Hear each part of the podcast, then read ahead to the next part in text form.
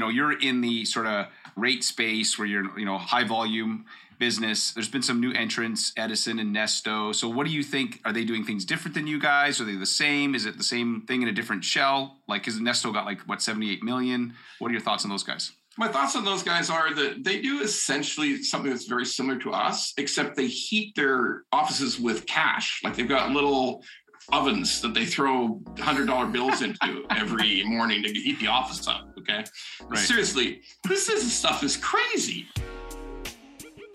The most inspiring stories from today's most successful mortgage brokers. Join your host, Scott Peckford, on I Love Mortgage Brokering. Hey, Broker Nation, Scott Peckford here. Today on the show, I have Ron Butler. Ron is the owner of Butler Mortgage, one of the largest online rate discounting mortgage companies. He runs an ad-based business, and people love or hate him. And I love having conversations with Ron because he has an opinion. It's an informed opinion. He's very intelligent, and you can't easily argue with him unless you know your facts, that's for sure. A couple of takeaways from this conversation. First, we talk about predictions for interest rates and housing prices. We talk about some of the benefits that brokers have received from the tech wars that have been going on.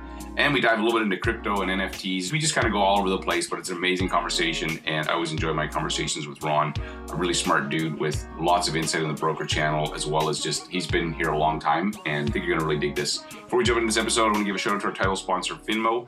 So it's a Canadian mortgage application, document collection, submission platform that we use at our brokerage because it's really easy to use. Clients like it because it's simple. Brokers like it because it's quick to pick up and learn. They got some features like smart docs that basically based on how the client fills out the app, it knows what documents to ask for. They got smart submission notes. And it also integrates with something called Lender Spotlight, which allows you to search lender rates and guidelines. Check it out, finmo dot c a. Today on Ask the Experts, I talked to Tom Hall from Blue Mortgage about three ways top brokers are streamlining their processes. And check out this episode with Ron.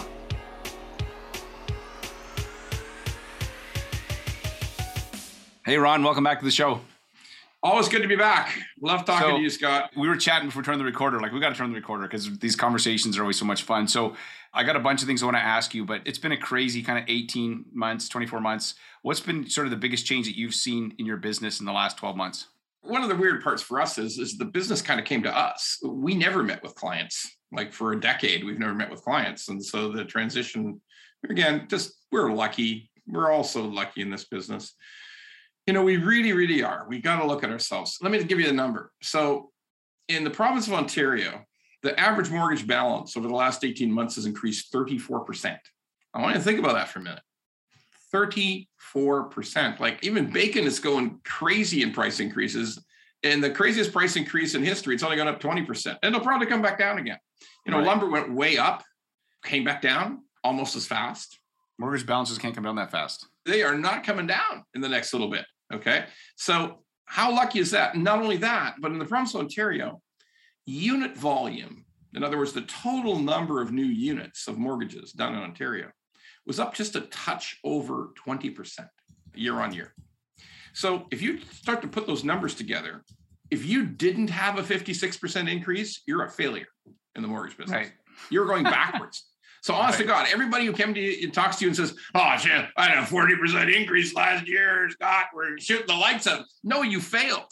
You failed by sixteen percent if you got a forty percent increase. I mean, right. that's what we got to understand about this business today. I mean, there's nothing like it.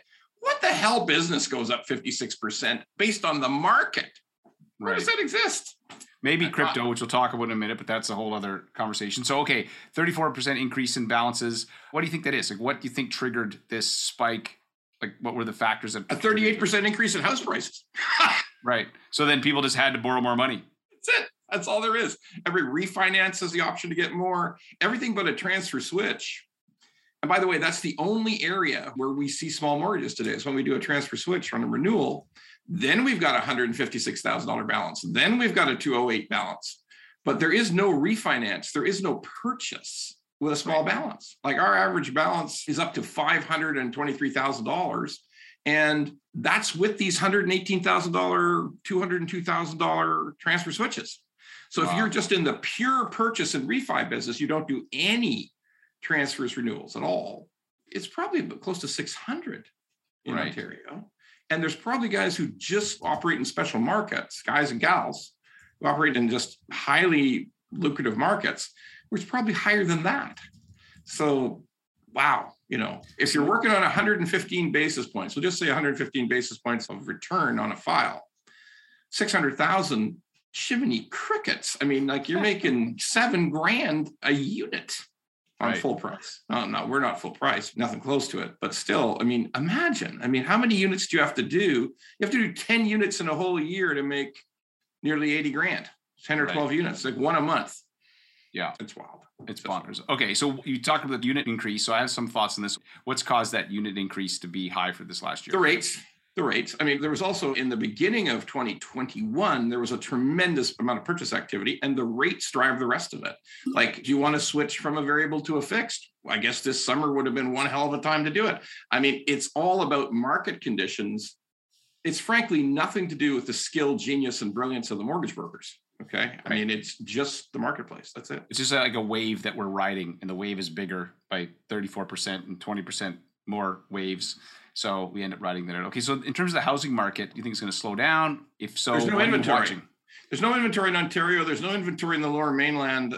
Prices keep going up because there's nothing to buy. We're back to like fifteen, eighteen bids on a house. No inventory. The months of inventory, I looked at T R A B the other day. It's the lowest in nineteen years.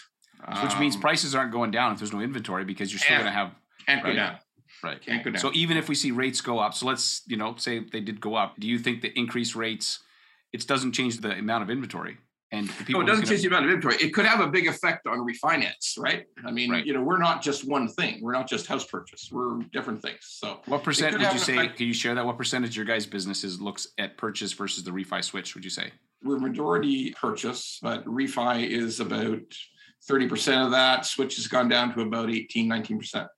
Right. So it's still more purchase business that you do. Sure. But there's also a lot of mortgage brokers in Canada that are seventy-five percent purchase, you know, sixty-five percent purchase, and the rest refi. There's a ton of mortgage brokers in Canada that don't do any transfer switches at renewal. They just don't do right. it. Right. They don't even think about them. Okay. So you think rates are going to rise in the next twelve months? What's your thoughts? Because there seems to be some like... Well, they've risen already, right? I mean, yeah. fixed is up. Doesn't look like it's going down anytime soon. The prime rate, you know what? Probably... You know, there's going to be a pressure on the government to try to get inflation under control. Inflation is a government killer. Now, people say, well, Trudeau doesn't care. He's in for another three years. Yeah, he cares. He cares. Because you take a look at the U S, Biden and the Democrats are going to get slaughtered in the midterms next year if this inflation keeps up. They are just going to be destroyed. Uh, right. It's going to be a Republican landslide in the House, the Senate, because the general public hates inflation. Because at the beginning of an inflation cycle, you're way behind. Mm-hmm. You know, prices go up, your wages don't go up fast enough. So you're mad. You're just mad. You're angry. All right? right. So is there a chance that prime rate goes up? Sure, there is. I mean, I don't necessarily agree with some of the people predicting eight increases in twenty-four months. A huge number of economists jumped out front and said, no, no, no, you're all wrong on that. That's not happening. But will there be a prime rate increase next year? Absolutely. I believe there will be. So are there any indicators that you're watching before the bet? Like, what do you watch outside of just, you know, what the economists are saying? Is there anything that you keep an eye on for well, interest this, rates the, or housing? You know, the real inflation rate is just drives it. You cannot retain super low prime rate and see inflation continue at four point seven, four point eight. If the number breaks through five, apparently there's six percent in the States right now last month. So right. if we start to break through fives, oh my God, I mean, there's going to be a tremendous pressure. Right. But that doesn't change the supply problem. Like that's still. No, it doesn't. Issue. It does not. No. Yeah. Because we still have a supply issue. Okay. So what about like, do you follow crypto at all? What are your thoughts on crypto? And do you ever think it's going to be part of real estate? What's your sort of insight on that? Well, blockchain could absolutely be part of real estate. The backbone. Could you, how, of could you explain blockchain for somebody who doesn't understand it? I have a, like a rudimentary understanding of it, but I'd love to hear how you would explain blockchain to like a broker at a bar. If you're four beers in, how do you explain blockchain to me? Well, if you're four beers in, it's like this. It doesn't matter. You won't care. But if you're six beers in, I got some N F T shit from Chris Turcotte that I want to sell you. Okay. But right. the bottom line is that blockchain is a process. Blockchain is a kind of accounting system that is foolproof and perfect, efficient, and easy to become completely digitalized. And it just keeps track of stuff. If you want to take the registry system in Ontario, it's currently with TerraNet, and just turn it into blockchain, the prices would fall, the efficiency would rise, and the security would be perfect. So just imagine it as a foolproof accounting system. That's what blockchain is. Because instead of being stored on servers, it's stored on every server in the world. So right. Can't lose it. Each crypto key is an individual key to something that can never be disturbed, never lost, never touched. So it's pretty damn good record keeping system. I think of two, it's sort of like when I say to somebody, how do you know you own your house? Well, I own it, but yeah, how do you know? You got to go to the land titles on that computer somewhere, says your name. But the way I think of it now is like N F Ts or tokenizing things is just digital proof of ownership. It's like who owns it? And then the blockchain allows you to look at the trail of ownership, way more transparency than right now. We don't have a lot of transparency. We're going to pay TerraNet to find out like what's going on with this property. The only downside that I see, and they'll fix this, is that the inefficiency is in the amount of electricity to run all these duplicate servers. There's been some complaints about like... No, you're talking about, you're talking about crypto mining. That's a whole different thing. Okay, blockchain, explain that to me. Then. So explain up electricity. That's okay, not... so how does crypto mining use electricity then? Because you have to do these jillions of calculations to churn out one coin. That's how Bitcoin works. So, you know, that's why Bitcoin and all of crypto was thrown into a shock when the Chinese government said, we don't want you to do any mining here anymore.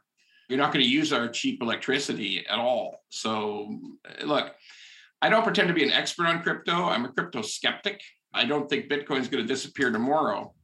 But I actually think that things like N F Ts, you know, the sort of cartoon art that's sold under N F Ts, it's all going to end in tears. Like, I mean, it's just like, I'm old enough so that when I was younger, like grown-ass men my age used to collect hockey cards because there was a mania about it. There was like a three-year mania about hockey cards and baseball cards.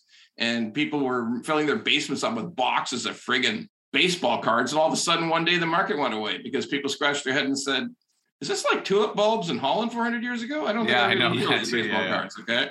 So yeah, the N F T side of crypto is just ridiculous. The thing that interests me about it is, is that the digital proof of ownership and things that are physical that can be digitized. The pictures and tweets, like who cares about that? They're just playing around and getting attention. I think the really interesting stuff becomes when I can own my real estate or I can show ownership of something physical by using this digital proof of ownership, which is that, that which but we'll always remember, in a world in which a government wants a share of something, wants to put a tax on something, wants to attach fees to something, they're never going to open it up completely. Some places in Canada, we have double end transfer tax in some cities. No one's ever going to give that up. No one's ever going to say, yeah, just exchange these properties on your own, folks. Okay. Just exchange key codes and do it yourself. No, no. Yeah, they, they're not going to be cool with that. No. Never going to happen, no. Yeah, because no, the no. government wants their piece. Okay, yeah. That's it. one hundred percent. Okay, let me ask some questions about, so, you know, you're in the sort of rate space where you're, you know, high volume business. There's been some new entrants, Edison and Nesto. So what do you think? Are they doing things different than you guys? Are they the same? Is it the same thing in a different shell? Like, is Nesto got like, what, seventy-eight million? What are your thoughts on those guys? My thoughts on those guys are that they do essentially something that's very similar to us, except they heat their offices with cash. Like they've got little ovens that they throw one hundred dollar bills into every morning to heat the office up, okay? Right. Seriously, this is, stuff is crazy. Like it's crazy. So take Nesto, for instance. Now, Nesto, actually, it makes sense. Like there's a background strategy at Nesto. The largest shareholder in Nesto is Paul Demery the third. Paul Demery the third is the grandson Uh, Paul Demery the first, or Paul Demery, who's passed now, was probably the greatest business mind in the history of Canada. This is somebody starting from absolutely nothing in Sudbury, Ontario, in a right. tar paper shack, okay, and ended up running a multi, multi-billion dollar empire, okay? There's very few guys any smarter than I've ever heard of or read about than Paul Demery. So the grandson, he's the majority shareholder in Nesto, and he can just attract infinite amounts of seed money, uh, V C money, venture capital money, because at the end of the day, all he has to say is, I'm going to sell this to my dad eventually. Right. I'm going to sell it to Power Corp. So I guess you can raise as much money as you possibly can. And the crazy part about it is Edison, obviously, behind Edison is the largest mortgage originator on planet Earth, which is Quicken Loans slash Rocket Mortgage. Okay, so there's obviously mountains of money over there. That's an incredibly successful company at uh, Quicken, Rocket, extremely well run, brilliant people there. And Canada's just an afterthought to them. You know, an afterthought to the biggest mortgage originator on earth is more money than God for the guys running around in Canada. So again, they have huge staffs, like they're trying to grow it past one hundred people, and they do like half the business that we do. which is like with fifty-three people. Here's the main thing to understand. They can grow. Both Edison and Nesto can grow enormously because in terms of the simplicity of what we do, the main factor is cost of funded mortgage, the advertised cost of funded mortgage. We all have about the same labor costs. We all have about the same, well, not really. They've got so many people at those places. Their labor costs probably double or triple. But the bottom line is that if we look at the cost of advertising, let's just narrow down the cost of advertising to get to a funded mortgage. The very best people in our space are spending between two hundred seventy-five dollars and three hundred seventy-five dollars on a funded mortgage, two hundred seventy-five dollars, three hundred seventy-five dollars, just the ad cost, nothing else but the ad cost. Right. And those people are the geniuses. Like I won't narrow them down because they don't care. I'm fine talking about those other two guys. I'm not going to talk about my sort of peer group. But I'll tell you that one guy has an incredibly low cost of acquiring a funded mortgage cost, advertising. Yeah. The next guy in line is a bit more. He's probably in the four seventy-five to six hundred. And why there's a range is there's some seasonality to it. There's also where you are in the rate spectrum. You know, if H S B C is advertising zero point nine five and you can't get there, you get a few less leads. You have to spend a bit more to get the amount you want. There's all that complexity. And there's somebody like me who's much smaller, and we're at about somewhere between five seventy-five and six seventy-five per funded mortgage on advertising. You know, when you look at Nesto and Edison, you know, one of those guys is kicking out at about sixteen hundred, right? Which is like batshit crazy. If you didn't have other people's money, you couldn't do it. It's impossible. Okay. Right. But listen, you could be like Uber. You could be like Lyft. Have those guys ever made a profit? Like Lyft made a tiny profit. Uber still hasn't made a profit. Okay. So. Right. You can grow a massive, massive business without ever making a profit, with your costs being offline if you bring something unique to the space. Like Uber, Uber changed the world, right? I mean, right. Nobody ever thought that taxis would disappear. If you went back fifteen years ago and said, do you think yeah. there'd be no taxis in twenty twenty-one? Yeah, there's still taxis, but they're running at about ten percent, fifteen percent of the capacity they used to be at some cities. Right. So, but this business is not quite the same. Like, banks still do the majority of mortgages in Canada. So yes, you can increase market share. And yes, brokerage market share has increased. It has, absolutely. But don't be fooled by astronomical advertising spend to acquire rate of growth. I mean, it's a function of having available capital. It's not a function of having a brilliant business. Right. Interesting. So you said you're about five seventy-five, six seventy-five per funded mortgage. So fifty-three people. What kind of volume do you guys do? Do you share that? What do you think? Yeah, I remember like my business is split. There's my and my son's William side of the company, and there's my son David's side of the company, which is a completely different operation. It's you've talked to Dave. Yeah, his uh, models are like the opposite, flip of yours. Opposite, complete. opposite, yeah. opposite. So, but the combined volume this year will be about one point seven five billion dollars. Right. That's crazy. Okay, so we were chatting offline about exclusive lender arrangements in yeah. the tech space. So you said that's one of those interesting things that's kind of flying under the radar that most people aren't paying attention to. Talk to me about that. What do you think about these arrangements? What kind of effect will that have on brokerage and brokering in general? Well, it's one thing that actually affects brokers every day. It's one thing that affects them. Like if you're with Dominion Lending Group, you probably will eventually have access all across the network to H S B C, but nobody on the M three side will have it. At least not in the near future. But the same token at M three, they're going to roll out access soon. They've had it for almost two years in Quebec, but they're going to roll out access soon on national bank products across Canada, and nobody at D L C Group's going to get it. So the natural extension of that is, what about other organizations? What about Simply? What about Tangerine? I don't think Scotia has that in mind to do that, but it's yeah. not impossible. What about Bank of Montreal? Like, it's a long list of whatabouts. The interesting part is a big network, like Rob McClister just ran the numbers off this morning, and the rolling twelve months ending in September, D L C was at seventy-five billion and M three was at sixty-seven billion, okay? So if you're that big, you can go to a lender and say, I can guarantee this much business with this kind of rate structure. We'll just promote you. And most important, there's where the tech comes in. We will pay to bridge to your underwriting department. We'll right. pay all the costs to bridge to your underwriting department. You won't have to pay a nickel. And by the way, if Z or Y or Q company is charging you this many beeps per deal, we'll charge you half for this exclusive arrangement. So we'll build the bridge to your underwriting department. Charge you half. And we'll, we'll do it ourselves, and we'll work for less. Right. That's what I thought too. And so what I've heard, this is an interesting topic, that the override on that, so you think of what the lenders make or what the bridge owner makes is between three to eight basis points. Does that sound about right to you, or does that sound... So think about I like think, I think, I think eight beeps to a tech provider is batshit crazy, but but I think it was are, I think that they were original. I think it back now. I don't know if there's many of those left, but I think mostly it's three to five basis points per mortgage that's funded, and it's kind of like Stripe fees. You know, you use an online payment provider, the business pays a percent to that in order to collect that payment. It's the same thing. Broker's not paying it. And what we've seen in the tech space, when I've seen these tech wars going on, the benefit for the broker is we've been getting all kinds of free stuff, like free this, free N O As. Everybody's at a race to improve the product like crazy. So we're benefiting from the fact that, you know, no offense to FileLogix, but there was a period for about ten years where nothing changed. It was like pretty stagnant. No, you're wrong. You're totally wrong. It was eighteen years. So okay, very, sorry, there you go. But it was a long period of time where there was very little. Very long. Then, then we see D L C Group comes in, buys Marlborough Sterling and says, giddy up, let's go to battle. And now we've seen all kinds of innovation. FileLogix is working with outside providers. Like, so there's so many cool things happening, you know, and the broker's benefiting. But the one thing, as you mentioned, is this lender access. So which lenders do you kind of predict will be in the channel in the next year? Do you have any like hints of who you think will be coming? I've been told that there's been discussions with Simply, and there may even been a little bit of pilot work done already. You know, it's an open question. The lender who has made it clear they're not coming is R B C. They have made that really, really clear forever.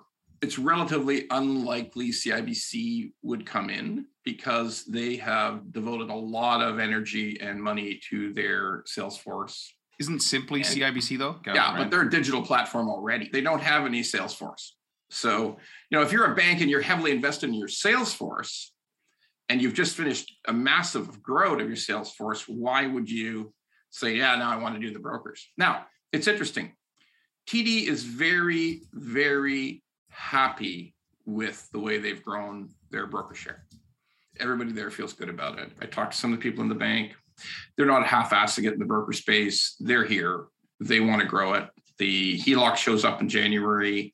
The guy who is behind that, you know, he promised it when he came aboard. And everybody looked at him and said, yeah, sure, we've been hearing it for fourteen years. And he came through. Right. So kudos to him. The The reality is they're here. They're not going anywhere. They are very, very interested in the broker space. Now, C I B C, I don't think so much. But remember, simply these digital parts of a bank, they're a lot different kind of integration. You're not offending any sales force when Simply is available for brokers. There's right. nobody on the sales force. There's no brand. You're not competing, no. competing no. on the brand. So, yeah. No. But B M O, everybody gets whispering about B M O. There's enough whispering that tells me that sometimes B M O talks to people. I mean, the whispers wouldn't be so loud if there wasn't something there. But it's a huge decision for a bank. I mean, they they don't take these things lightly. I can't make a great prediction, but I would say it's not impossible. It's not impossible there'd be more exclusive agreements. Right. It makes sense. So I think B M O will be in the space, honestly. Just this is my guess. It's because when I read that report, reading that report that they put out, the study on broker market share, I was like, why would you create this report and then go, but let's just ignore this trend? Like, you'd think that they'd be like, let's get in front of this, because they were in it before. Do you remember when they had the prime minus eighty open mortgage, which mortgage brokers were like, oh my gosh, you literally gave me a license to print money? Like, that was just a bad product designed for mortgage brokers because they parked them there and moved them. But, you know, touching on that point, you know, Greg Williamson, you said a couple of smart things in that last pod you ran. By the way, I'll give you a bit of a plug. I mean, you're running some great product out these days. Ed Cardhouse's stuff was great. Greg Williamson's stuff was interesting. Good point that Greg did make, though. Lenders are thinking harder and harder, like very hard, about broker behavior.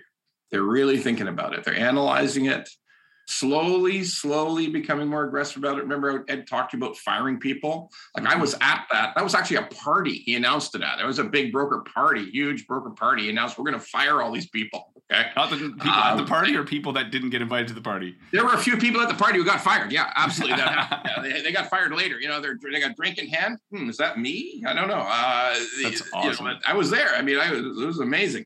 But it turned out he was right. Dead right, worked out perfectly. But lenders are thinking about broker behavior. The one thing lenders are thinking about more than ever before, who are the brokers who are just here to churn me? Who are the brokers who are selling variable rates in twenty twenty? And then as soon as another lender has enough of an increase of discount, they're just ripping that variable right out of me pocketing the full commission and taking it a year down the road to the next lender. They're thinking hard about these things. Right. They're thinking hard about it. And they're tracking uh, it way more too. I guarantee you. They pay attention to way more things than we think they're paying attention to. Absolutely they are. That could be the next interesting thing of twenty twenty-two is lenders addressing broker behavior. Right. Okay. I have a question for you. It's sort of unrelated to this. So it's often left field, but so we run a brokerage, we train new mortgage brokers. What's your advice for new mortgage brokers? And you can't tell them to run away. So like, what would your genuine, let's say it's your family member that decides to become a new mortgage broker and they don't become part of the Butler empire. What would your advice be to them? So I can't use the, you should go out and become an electrician line. I can't use that. I'm not allowed to use that, right? No, so you can't say that. You can't go become an electrician. So you got to say, okay, I'm right. going to support you in this role, but what would you say to them? Well, for the pure commission people, People are, you're not signing up for, you know, a salaried environment. By the way, another plug for you. Your training is top notch. You know, I've seen bits and pieces of it. I listen to the different podcasts. There's literally good stuff in everything you do, okay? If you're running your brokerage like that, you're giving people a lot of great training. Right. Here's the deal. If I was to give anybody an overarching theme to joining this business, you must specialize. There is literally no big, big gun in this business who didn't specialize. Like the closest guy to a non-specialist that I ever knew who was incredibly successful was the late, great Jacob Romanitz. He was a, pretty much of a generalist, but I'm telling you. But Jake, he was he was wicked smart, though. Like, uh, I don't think most people could do what uh, he did. Like, hey, listen, I've talked to people. I can't say too much, but I, I've talked to people about Jake, and the truth is he was this unbelievable guy, not just smart, but empathetic, great personality, legitimately wonderful person to his clients. But he was working angles, all legit, all fair, all good, but he was working angles on clients that you needed to be a genius to keep track of. Right. But that's like a superhuman is right. the practice he was operating. But for the ordinary folks, you must specialize. If you don't decide, I only want to be in investment property. I only want to be in B lending. That's kind of like your son, uh, Dave, right? He's in investment stuff. Yeah, always has been. Day one. Day one, he was just focused on investment. Okay, so let's say Ron Butler is twenty-five years old, right? You're jumping into this business. You electrician, you electrician, electrician. Okay. But you're not gonna be an electrician. So what niche would you go after? What do you think is the niche that would be the niche that's interesting to you? Well, I got a niche, so I like my niche. I like my advertised, uh, you know, rate niche. I like it. It's done well for me. It's not for everybody. What niche? You've been training people for a long time, Scott. So I think this is what you've also discovered. It's got to be what's in the person. Mm-hmm. It's got to be what one hundred percent how their personality is directed. Okay. You know, we've got a wonderful woman who's made a career out of pointing out that she's got a bunch of goats in her backyard. Okay. And she's done great with it. We've got guys in this business now, guys and gals, gals are doing great, who just spend all their time pumping out YouTube, YouTube right. content.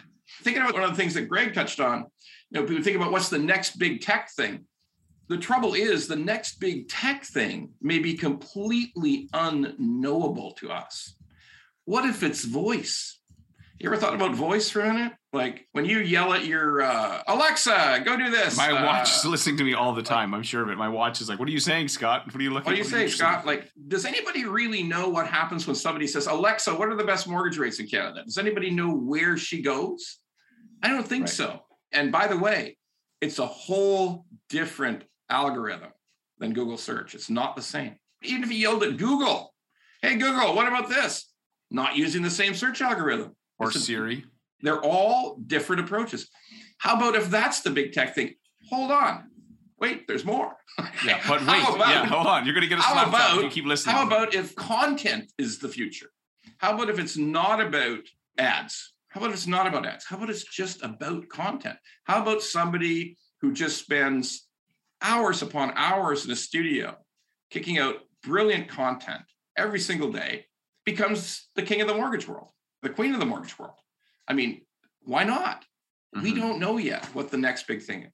Right. I totally agree with that. And I also agree with the idea of niching down, you know, more narrow the focus, the more you can grow. Okay. So as we wrap up this conversation, which I love these conversations, what's kind of the last thoughts that you'd leave for anybody listening to this?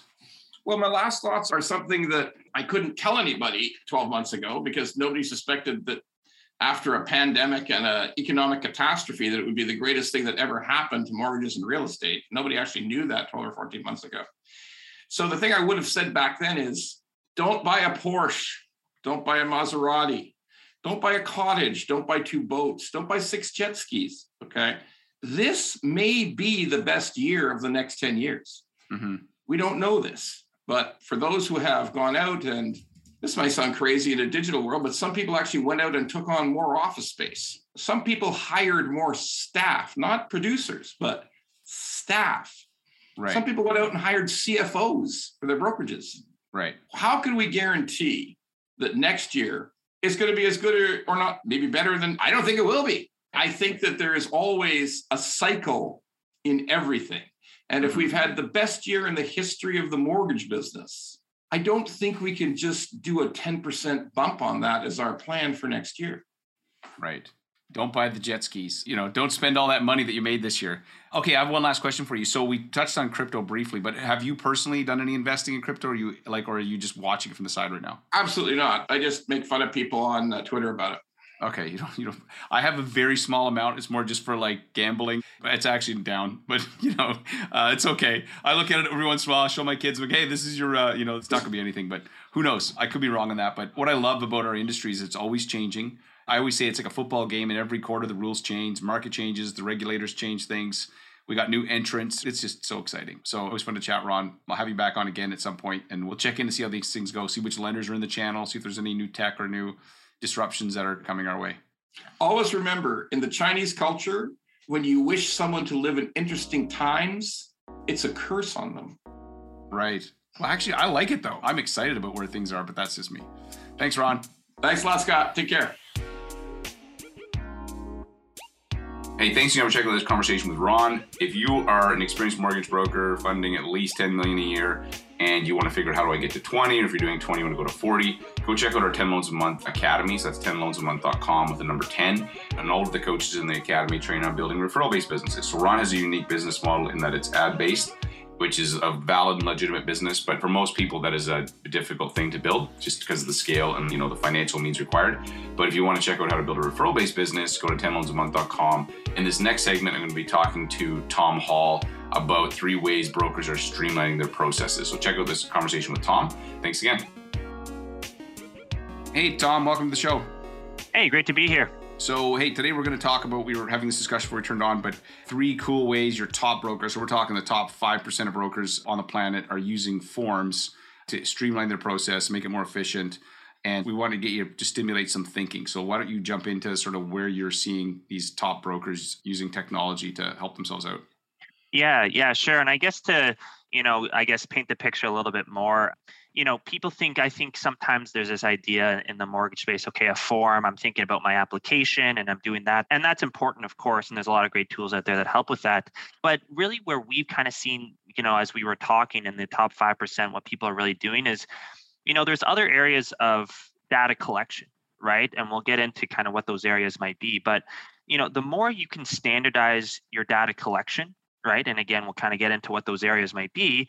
You know, the more you can really bring it into your process, right? If you're doing the same thing the same way every single time, then that allows you to kind of build automations and processes and reports around that because you've made it so standardized. So that's a bit of the preamble there. And, you know, one of the first places, and this is where it really clicks for people, and when I give this example, and, you know, so right off the bat, I'll kind of talk about, you know, realtor referrals, which of course is something that, you know, is hugely important. We always for want more of them. You always more. want more. Give yeah, more, baby. Exactly. More for referrals. Exactly. Exactly. Right. And so, you know, when I think about that, most people say, hey, you know, I just get emails and we grab it and we do that. And that's fine. But, you know, it's very easy when that happens, especially as times get busy, you know, things get lost in your inbox. You know, sometimes, you know, the realtor is just, hey, top of mind, maybe it's a different broker and, you know, they refer to someone else. So if you can put together that form, which can be real simple, you know, first name, last name, email of the client, and you can present it to your realtor as a tool they can use where they can just quickly type it in and they know they're going to get continual follow-ups. It's a really powerful thing for the realtor. It makes them want to use it more, makes you look more professional. And then as soon as, you know, they put in that data, you bring it into, you know, a tool like your C R M, and then boom, that process kicks in and you can take advantage of all those things I was talking about. Right. So we're talking mm-hmm. basically some of these top mortgage brokers are using a realtor referral form. So instead mm-hmm. of getting an email or a text, now not every realtor is going to use it, but there are definitely realtors out there that would love that experience to be able to like hand off a client. And so mm-hmm. that's a pretty clever use of it. So any other uses that you see people using forms in terms of to, again, streamline the process and uh, yeah. make it more efficient? Yeah. And, and I guess just real quick on that last, yeah, not every realtor is going to do it, but I do see that, you know, once people start using it, they start really loving it and it makes you seem, you know, that much more professional. So that's a huge one there. But then I guess continuing along the customer journey, I mean, typically after that point, they get into, you know, your process. And then typically after that, hey, sometimes it's a discovery call, right? That's often what people kind of go through in their process. And you know, the discovery call is great because you can collect information and then you can kind of game plan, you know, strategies and provide your value as a broker. But again, by using a form, by standardizing maybe that first half of the call, you don't even have to use a call. You could then, again, maybe put it in a form, something that someone can fill out ahead of the call. And that A, gives you more time to talk about strategy. And B, it actually ahead of the call allows you kind of think of better strategy or different alternatives instead of on the spot. You can come in, you know, very prepared based on the client situation. So this is interesting. I thought it was something different, which I'll mm-hmm. speak to in a sec. But sure, please, I know yeah. one of my buddies, Dion Begg, who does like I don't know, one hundred forty million a year.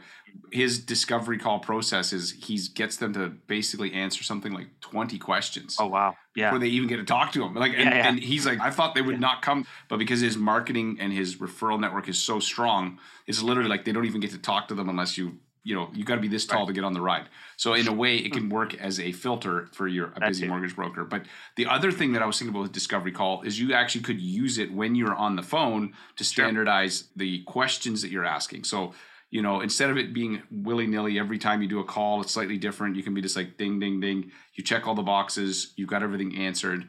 And I know for a fact that one top broker that uses you guys, I won't mention his name, but he uses this. Their team has a discovery call form that they fill out when they're talking to the client. Right. So their lead coordinators, this person's doing hundreds of mortgages a year, the lead coordinator is actually using that to make sure that there's not gaps in the information. So that's a right. secondary. So there's a discovery call client filled and discovery call you fill so that you standardize the call. Conversation. Mm-hmm. So, okay, realtor referral form, mm-hmm. discovery call. What's another use of a form that people can think about? Yeah. And the last one, I mean, this one here is kind of, you know, a bit compliance, but a bit fun and just a way you can kind of differentiate yourself a little bit with your clients is really kind of the all about you. So, you know, standard questions, but also maybe going a bit deeper, you know, if there's a certain way you like to position yourself or a certain way you like to connect with your customers saying, hey, what's your favorite restaurant or, hey, what's your favorite sports team or whatever like that might look like. Again, standardizing that, getting that to a place where, you know, it's simple and it's easy for your client to fill out. And then you can bring that one back in. And, you know, with all these things and with the all about you one included, and what I was thinking about as you were talking is it really does, when you think about, you know, your conversions and different things like that, a lot of this information can be used and can be reported on, right? Saying, okay, well, the person who fills out the discovery call, you know, converts way better, or the person who, you know, gives me a lot of detail, the person who's in, you know, this situation here or whatever it might be. You can start using all these different forms to really then start very early in the process identifying, hey, this guy or this girl might be interesting based on the stats and the way they filled things out.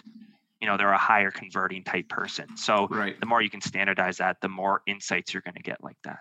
Right. And you're just going to run a more efficient business, honestly. Well, like your mortgage business should be like Groundhog Day. It should be like every day you get yeah. up, it's the same thing. And you're like, wow, I did this yesterday. Yes, that's a beautiful business. That means that the thing is working. If you're addicted to the chaos, which some brokers are, they just love the chaos. They're more like an emergency room all the time. That's not good. I want to be like, you know, Groundhog Day. It's the same. Yep. And the ways you do this and the really good mortgage brokers who are doing five hundred plus mortgages a year, it's like Groundhog Day. It's like, totally. It's the same yeah. all the time. Very specific. I, I was listening to your latest one with Gail Sylvester and she yeah. was talking about that, right? She was saying, hey, I had a neighbor. We went outside the process. It wasn't Groundhog Day in one scenario and, you know, it collapsed the you whole thing. You always pay for it. Right. Always. You always. Yeah. Yeah. Always so I, I like that one. And I think it's applicable here too. Absolutely. Totally. And so this is yeah. by using your tech to actually make that more efficient. So it's awesome. So if you're listening to this, you know, Tom, thanks so much for sharing these. So maybe do a quick recap. So I guess, yeah, just to recap kind of what we went through, you know, forms are a great tool. And, and some of the tops when we see are just, hey, the big three being the realtor referral, the discovery call, kind of two parts that, as we talked about, hey, ahead of time, but also on the call to be able to kind of standardize that piece. And then finally, the all about you, getting to know your customer a little bit better, having some fun with that and bringing it all into one spot. So again, it's going to hit your process the way you want it to with the automations and that sort of thing, but also really powerful in the back end where you can start reporting, you can start seeing, hey, based on certain responses, how are people converting? How does that look for my prospecting and that sort of thing? So all that comes together and just having that, you know, form as part of your technology stack. Yeah, that's a fantastic, Tom. Really appreciate it. So if you guys are listening to this and you are a Blue Mortgage customer and you're like, hey, I don't do those things, reach out to Tom and his crew. You can hire them to actually set it up for you. So if you have a time famine and you're like, man, I know I want to fix parts of my business, reach out to them. They can help you. And if you're not a customer yet, then go check them out, blue mortgage dot c a. And they can help you get this stuff set up. And some of the people, I'm telling you, I'm not using names, but these are some really high producing people and they've already got this figured out. And so you can use some of this knowledge that these guys have picked up. So check them out. And Tom, thanks again for being on the show. Thanks, Scott. All right. Thanks again for checking out this episode today. A lot of fun chatting with Ron as well as Tom. If you're listening to this, you're like, man, there's probably lots of gold in these podcasts. And there absolutely is. We have this power search tool that allows you to keyword search every single episode we've ever created, four hundred and some episodes now. Go to island mortgage brokering dot com. You can set up a free power search account, and we have some other goodies in there for you as well. So go check out island mortgage brokering dot com, and thanks again for checking out this episode. This is an I Love Mortgage Brokering production.